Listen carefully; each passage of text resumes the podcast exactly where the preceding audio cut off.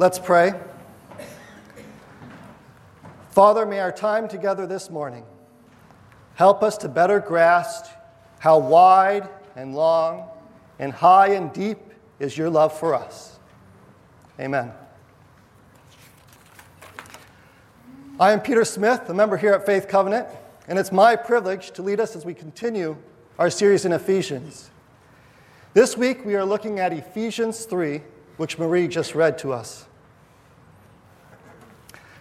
A colleague of mine told me her two girls, one in high school and one in college, were complaining because they had just ordered something on the internet and they are now going to have to wait two days until it was delivered.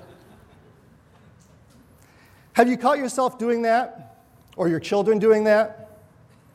How quickly we take modern conveniences for granted. On this occasion, my colleague pulled out one of those catalogs from a bygone era. How many of you know what I'm talking about? Catalogs in the department stores, maybe an inch thick. You would leaf through it until you found a picture of what you wanted, cross reference it with the color or the sizing. You had to pull out the order form in the middle, fill it out by hand, write a check, put it in an envelope, and mail it to the company. It could be six weeks until your package showed up on your doorstep.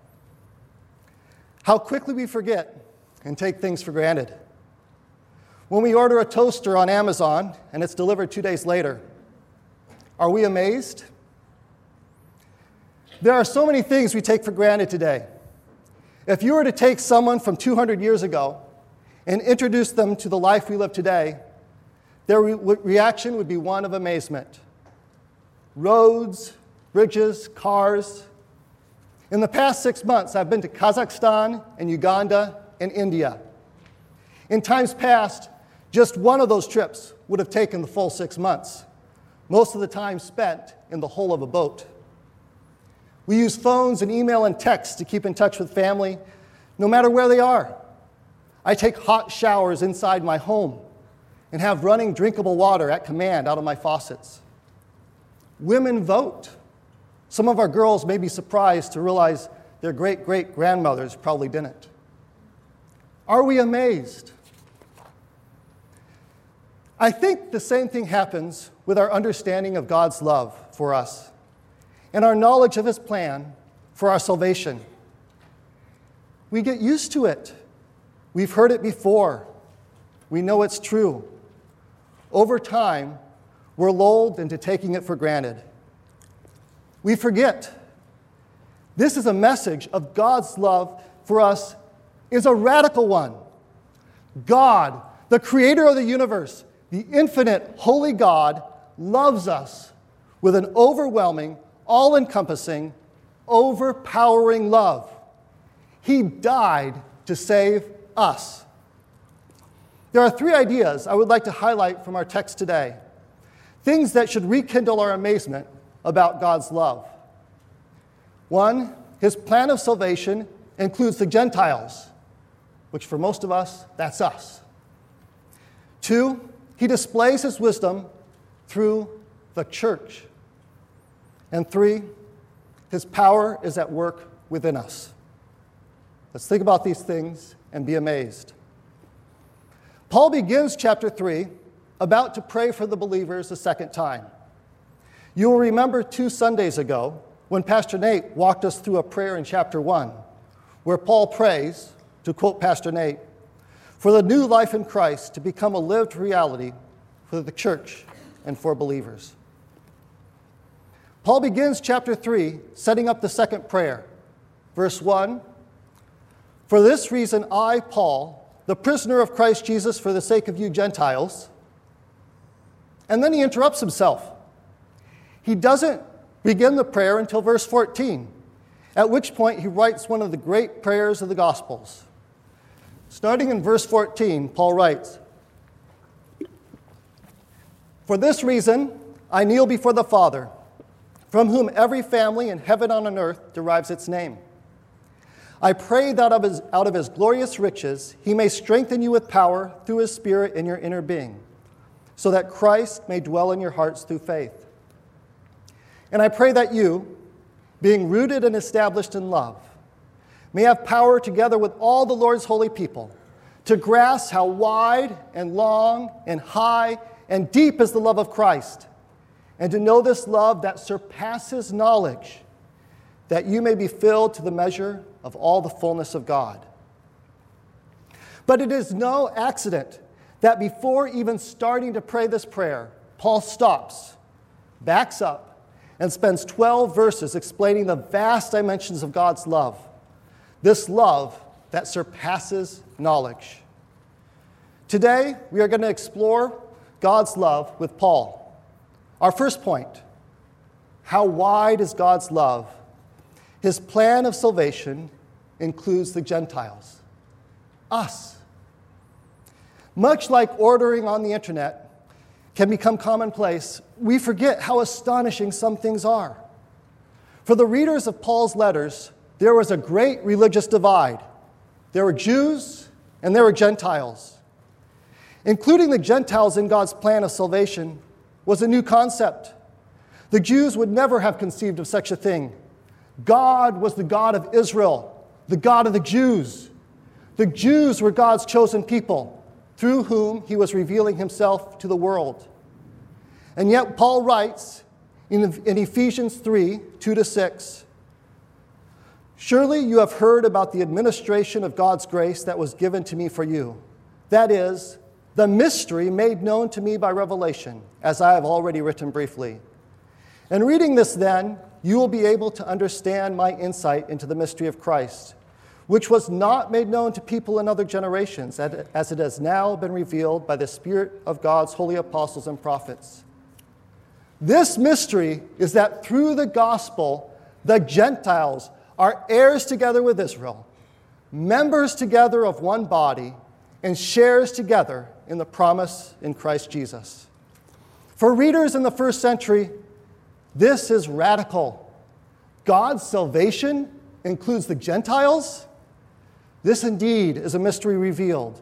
And it's a good thing for you and me because most of us are Gentiles. We are included. Are we amazed at God's love? Paul, in fact, is building on this message he was sharing just one chapter back. In chapter 2, verses 11 and 13, we read Therefore, remember that formerly you who are Gentiles by birth, Remember that at that time you were separate from Christ, excluded from citizenship in Israel, and foreigners to the covenants of the promise, without hope and without God in the world. But now, in Christ Jesus, you who were once far away have been brought near by the blood of Christ. But not only are we now included, this was God's plan all along. Ephesians 1 4 for he chose us in him before the creation of the world to be holy and blameless in his sight. Allow me to pause here and remind us of our place, the Gentiles' place, in the great arc of human history. Follow along quickly. I'm going to run through the whole Old Testament and marvel at God's wondrous love and grace for us, Gentiles. The Almighty Eternal God chose to create the world. And in the world, he placed mankind, created in God's own image, to rule over the earth in fellowship with God. And it was good. And then man sinned, and our relationship with God was broken. So God set in motion his plan of salvation. He called the man in Haran, Abram. In Genesis 12, we read, the Lord, Abram, the Lord said to Abram, Go from your country your people, and your father's household to the land I will give you. I will make you a great nation, and I will bless you. I will make your name great, and you will be a blessing. I will bless those who bless you, and whoever curses you, I will curse. And all peoples on earth will be blessed through you. So Abram went as the Lord told him. This is the beginning of God's covenant relationship with his people first directed to the Jews, God's chosen people. But even here, in the call of Abram, the patriarch of the people of Israel, notice God's ultimate plan revealed. And all peoples on earth will be blessed through you. We have Abraham, Isaac, Jacob, and his 12 sons. Joseph leads them to Egypt, and the nation flourishes until they're made slaves. Moses comes and leads them out of Egypt to Mount Sinai, where God again makes covenant promises to the people of Israel. They receive his law, are given the Ten Commandments, and a covenant of obedience and blessing, or disobedience and curse. In Exodus 19, 3 to 6, at Mount Sinai, we read Then Moses went up to God, and the Lord called to him from the mountain and said, This is what you are to say to the descendants of Jacob, and what you are to tell the people of Israel. You yourselves have seen what I did in Egypt, and how I carried you on eagle's wings and brought you to myself. Now, if you obey me fully and keep my covenant, then out of all nations you will be my treasured possession. Although the whole earth is mine, you will be for me a kingdom of priests and a holy nation. These are the words you are to speak to the Israelites. God is working in and through the Israelites. Joshua leads them to take possession of the promised land, followed by a time of the judges, then the kings King Saul, King David, King Solomon. And what does God promise King David? 2 Samuel 7:16. Your house and your kingdom will endure forever before me. Your throne will be established forever. But what happens? The kings sin. The kingdom is divided. The northern kingdom of Israel is conquered by the Assyria, the southern kingdom of Israel by Babylon. Where is God's promise? What about his covenant? In the midst of their warnings to the Israelites, the prophets, from David's Psalms to Isaiah to Zechariah to Malachi, promise the people there is a Messiah who will come and redeem the nation of Israel. Eventually, Nehemiah and Ezra bring back a remnant, rebuild the temple, and await the promised Messiah. We finish the Old Testament. And we have 400 years of silence, waiting God to fulfill the covenant promise to Abraham. And then the Messiah comes. God made flesh. He walks among us, declares, The kingdom of heaven is near. But instead of building an earthly kingdom, establishing the nation of Israel, he dies on the cross rises again, appears to the disciples, ascends to heaven, and sends his Holy Spirit to dwell in us. Now, listen closely to Peter's sermon on the day of Pentecost. In many ways, the founding of the church. Acts 2, verse 22. Fellow Israelites, listen to this. Verse 29. Fellow Israelites, verse 36. Therefore, let all Israel be assured of this God has made this Jesus, within whom you crucified, both Lord and Messiah. Have you heard those phrases before? What about the Gentiles? In Acts 9, we have Paul's conversion and calling. But it's not until Acts 10, after Paul's conversion, that Cornelius, a Roman Gentile, asked Peter to come and share the gospel. Remember that story? Peter needs convincing. God gives him the vision of a sheet full of unclean animals and sends him to Cornelius. Peter preaches to them. Cornelius and his family repent and believe. And in Acts 10 45, we read, The circumcised believers, the Jews, who had come with Peter, were astonished that the gift of the Holy Spirit had been poured out even on Gentiles. This is Paul's radical message. God's salvation is not just for the Israelites, it's for us Gentiles. Brothers and sisters, let us not complacently take this for granted. As Paul reminded us in Ephesians 1 4, for he chose us in him before the creation of the world to be holy and blameless in his sight. From the very beginning, before time began, God had a plan that included our salvation. His plan, his covenant with Abram, his covenant with the Israelites, his promise to King David, his divine intervention in the early church. his plan includes you and me, Gentiles by birth. We are included in God's new covenant established by Jesus Christ. Before Paul writes his prayer, Paul wanted to remind them of this important concept because it is part of understanding God's love for us.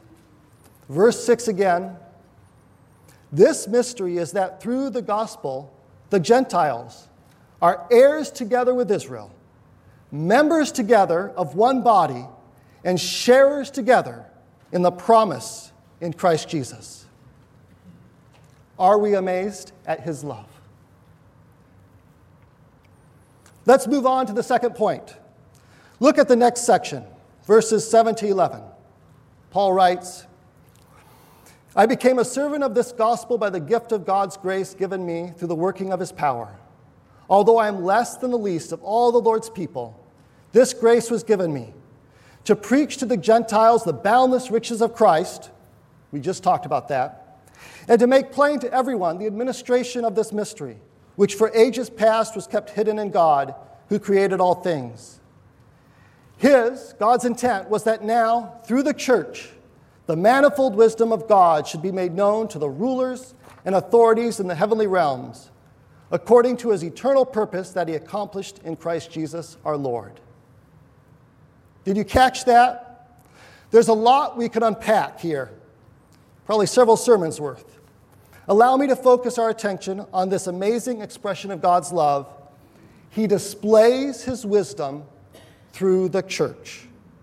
The manifold wisdom of God is made known to the rulers and authorities in the heavenly realms through the church.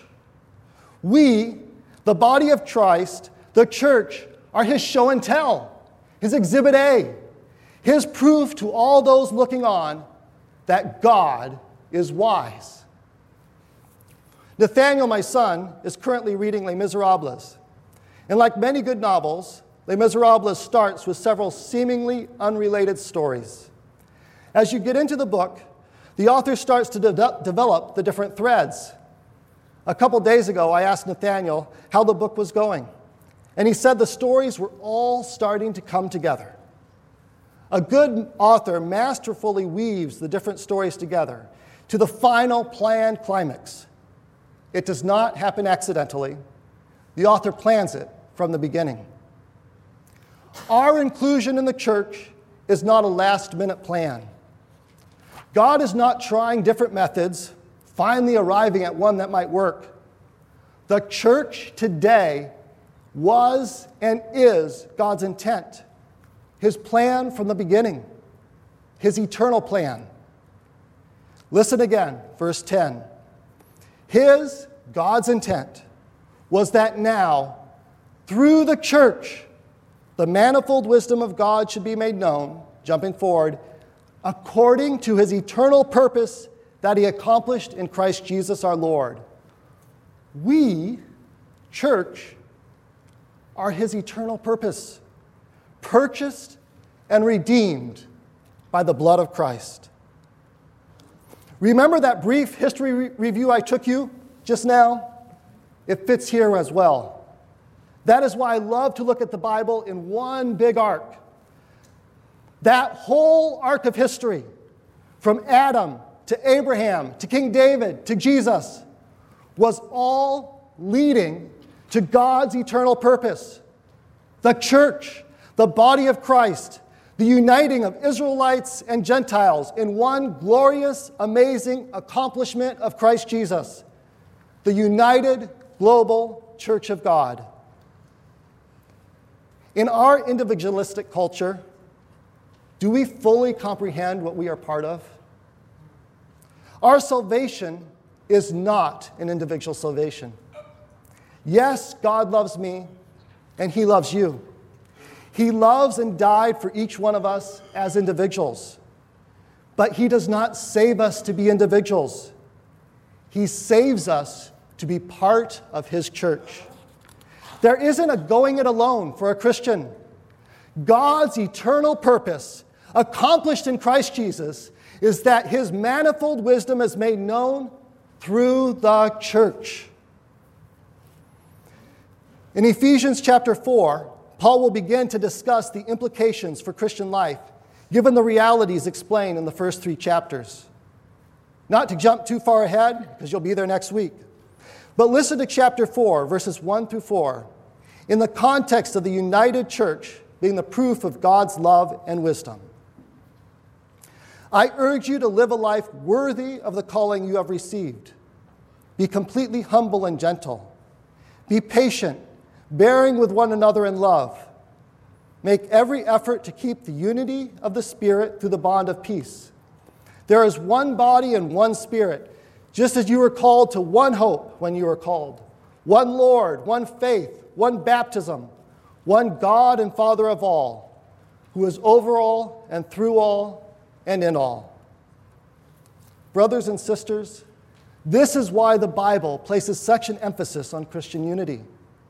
It is a reflection of God's grace when we are united together, displaying His wisdom, not only to those in the physical world, but also to spiritual powers in the heavenly realms. At the end of Ephesians 3, Paul will close with a doxology of praise, in which he says, looking just at verse 20, to him, God, be glory in the church and in Christ Jesus. God is given glory in the church. I want to read two more passages that show how much God loves the church. He chooses to display his wisdom through the church because he loves it. Ephesians 5 25 to 27. Husbands, love your wives just as Christ loves loved the church and gave himself up for her to make her holy, cleansing her by the washing with water through the word, and to present her to himself as a radiant church without stain or wrinkle or any other blemish, but holy and blameless. And then jumping all the way forward to Revelation 19, verse 1 and 6 and 7. After this, I heard what sounded like the roar of a great multitude in heaven, shouting, Hallelujah! Salvation and glory and power belong to our God, for true and just are his judgments. Then I heard what sounded like a great multitude, like the roar of rushing waters, and like loud peals of thunder, shouting, Hallelujah! For the Lord God Almighty reigns. Let us rejoice and be glad and give him glory. For the wedding of the Lamb is come and his bride has made herself ready. Fine linen, bright and clean, are given her to wear.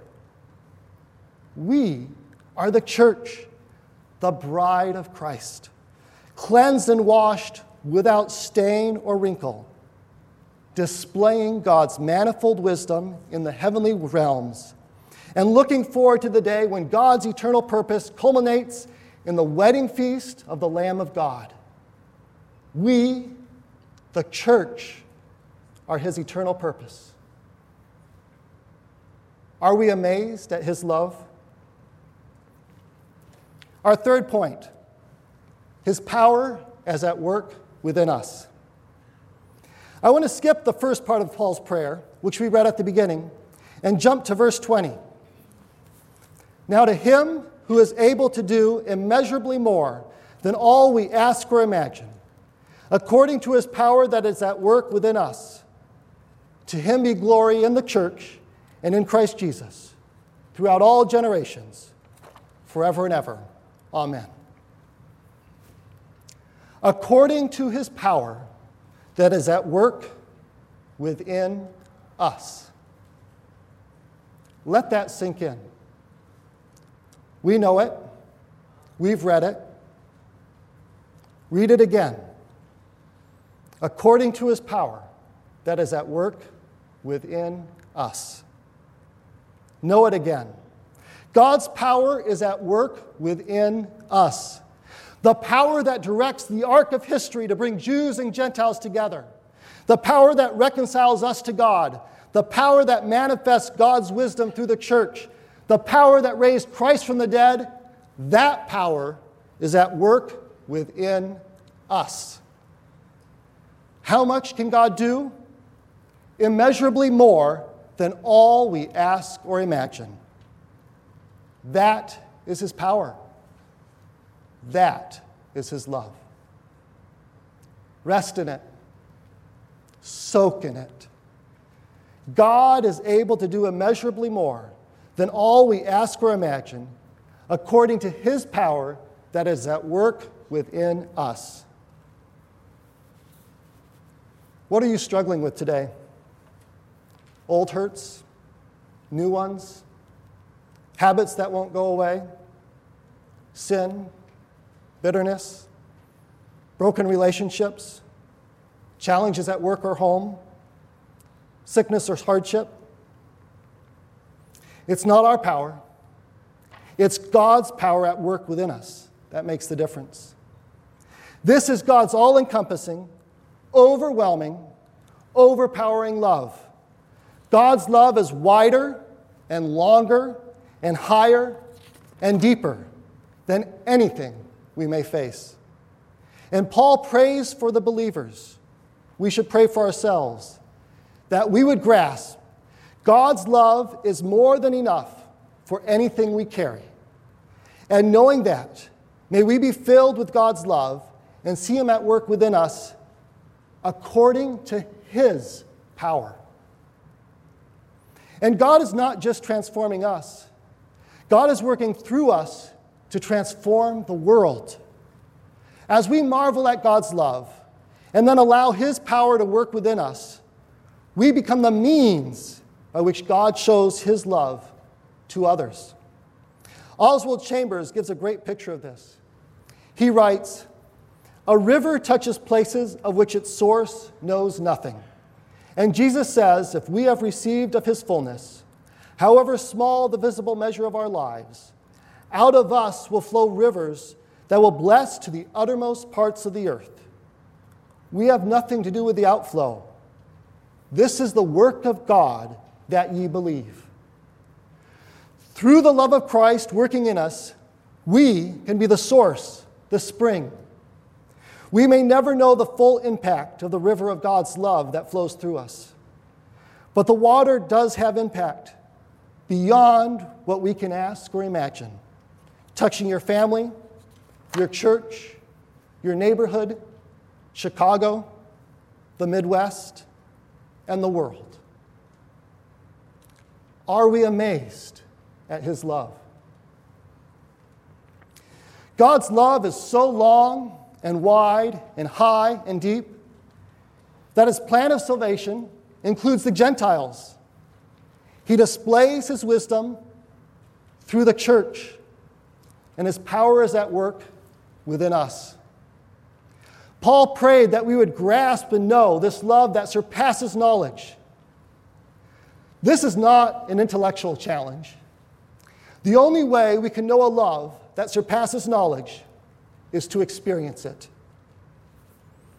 Two summers ago, my family took a road trip out east.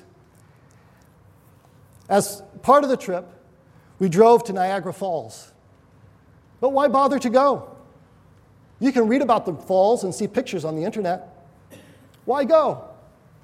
Because the power of those falls cannot be understood by study. You must experience it.